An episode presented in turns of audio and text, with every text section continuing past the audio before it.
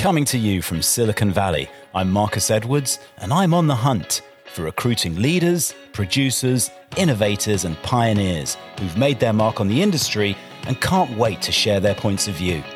We'll tackle the tough topics and dig deep to find the answers you're looking for and some actionable advice you can take to the bank. So stick around and stay tuned, and welcome to Recruiting Trailblazers. Hey, it's Marcus from Recruiting Trailblazers, and this week, another episode of The Stoic Recruiter. And what I've put together for you today is a three pronged strategy for tackling the toughest challenges you'll face as a recruiter by leveraging a few of the core principles shared with us by the Stoics. So here it is.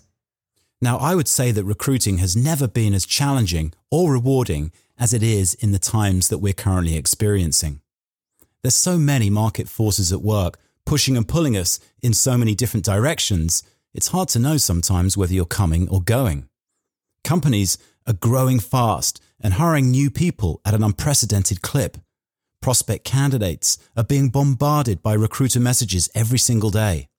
Active candidates are fielding multiple offers and bidding wars are erupting. The great resignation is apparently upon us, and the competition for talent has never been fiercer.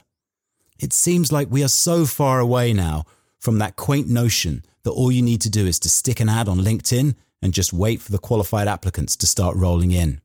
Yes, indeed, the work of a recruiter is as hard as it's ever been, and I don't think it's about to get any easier.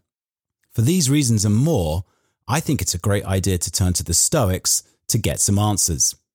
Now, I've talked about some of these principles before in previous podcasts, but it occurs to me that if you daisy chain a few of these powerful Stoic concepts together, you've pretty much got yourself a bulletproof problem solving recipe that you can apply to almost any situation. So, where do we start? Well, I think the first thing you have to do is to evaluate your interpretation of the situation at hand or the problem you face to ensure that you're not focusing on the wrong things. And Epictetus will help you with that with what he calls your chief task in life. And that is simply this to identify and separate matters so that I can say clearly to myself which are externals not under my control and which have to do with the choices I actually do control. Okay, so now you know whether it's something, a problem or a challenge, over which you can exert influence, or whether you should just move right along to your next action item. Okay, so if it does deserve your attention, the next step is not only to accept the situation for what it is, but embrace it, which is another concept that forms one of the pillars of Stoicism and basically asks you to welcome all of life's experiences as good. Epictetus said, Do not seek for things to happen the way you want them to, rather, wish that what happens happen the way it happens, then you will be happy. And the German philosopher Friedrich Nietzsche actually described his formula for human greatness as amor fati, or the love of fate. That one wants nothing to be different, not forward, not backwards, not in all eternity. Not merely bear what is necessary, still less conceal it, but love it. Okay, so now we're cooking with gas. We're addressing a problem that needs our attention. We're embracing the discomfort or awkwardness of the situation as a good thing what can the Stoics do for us now? Well, before we take action, there's one more quick Stoic gut check test that I would recommend applying to your situation that will help you put everything in perspective and possibly even go some way to solving the problem before you even have to take any action. And Marcus Aurelius puts it like this If you're pained by any external thing, it's not this thing that disturbs you, but your own judgment about it and it is in your power to wipe out this judgment now. So, in effect, what he's saying is that it's your perception of the problem that's the chief cause of any internal stress or worry that you're experiencing, not the actual problem itself. So, you can, in effect, if not wipe out the problem entirely, then at least reevaluate the seriousness of the situation and see it with fresher or more positive eyes. Now, the next Stoic mandate is a game changer and can really help you take your recruiting game to the next level.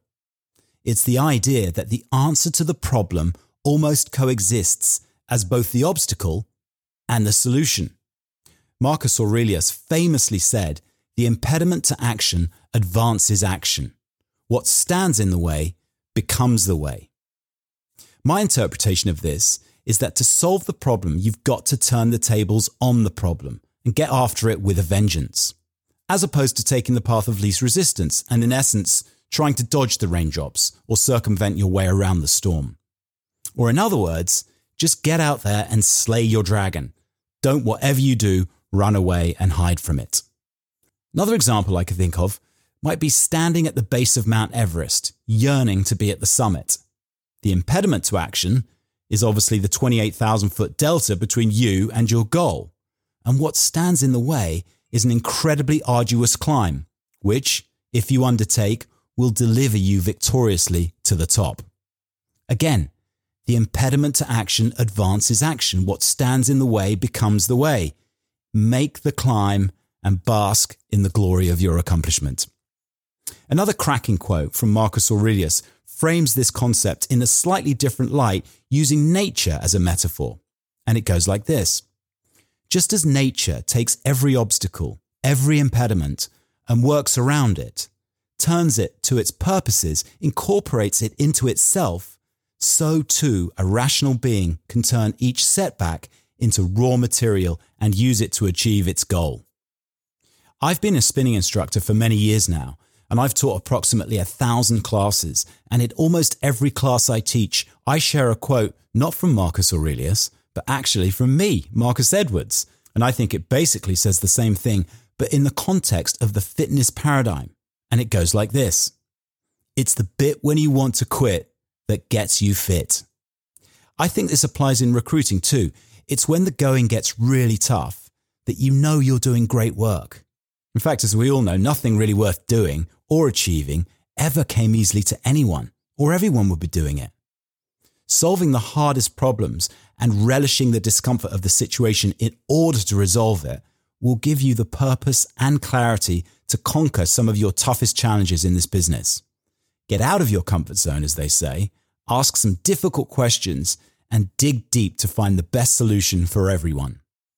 Sourcing, reaching out, interviewing, evangelizing, rejecting, and experiencing rejection, offering, and closing all come with a plethora of challenges that need to be met square on and dealt with utilizing a spectrum of skills that you may have, including diplomacy, tact, integrity, resilience, empathy, guile, fortitude, and the list goes on and on.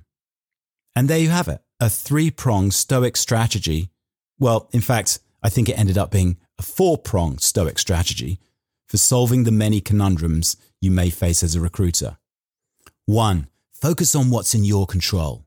Two, accept and embrace the situation for what it is and try and see the good in it. Three, check your perception of the problem. It's probably not as serious as you think it is. And four, take the path less traveled, the path of courage and resilience to not only face up to, but wrestle with and emerge victorious over every challenge that you deem worthy. Thanks for listening. This is Marcus Edwards, recruiting trailblazers. I'll be back next week on Thursday afternoon. Cheers.